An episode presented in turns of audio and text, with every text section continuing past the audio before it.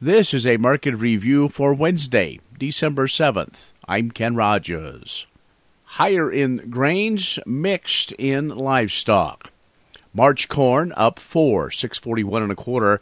May up 3 and 3 quarters, 642 and 3 quarters. July up 3 and 3 quarters, 639 and 3 quarters. January soybeans up 17 at 1472. March up 15 and three quarters, 1477 and a quarter. May up 15 and a quarter, 1484 and a quarter. January soybean meal up 1040 at 459. January soybean oil down 66 at 6096. March Chicago wheat up 20 and a half, 749 and a half. May up 20, 759 and three quarters. July up 18 and a quarter, 763 and three quarters. March Kansas City hard red wheat up 18 and three quarters, 848 and three quarters.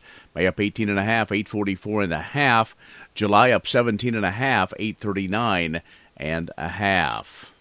February live cattle down 7, 153.55. April unchanged, 157.62. June down 12, 154, 35.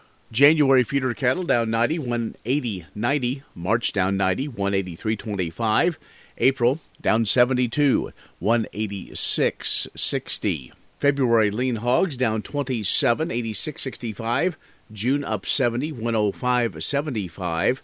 April up 2, 92, 82. Energy trade mixed, natural gas higher, but gasoline, heating oil, and crude oil lower.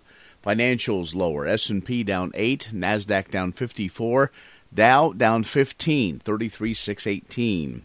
That is a market review for Wednesday, December 7th. I'm Ken Rogers.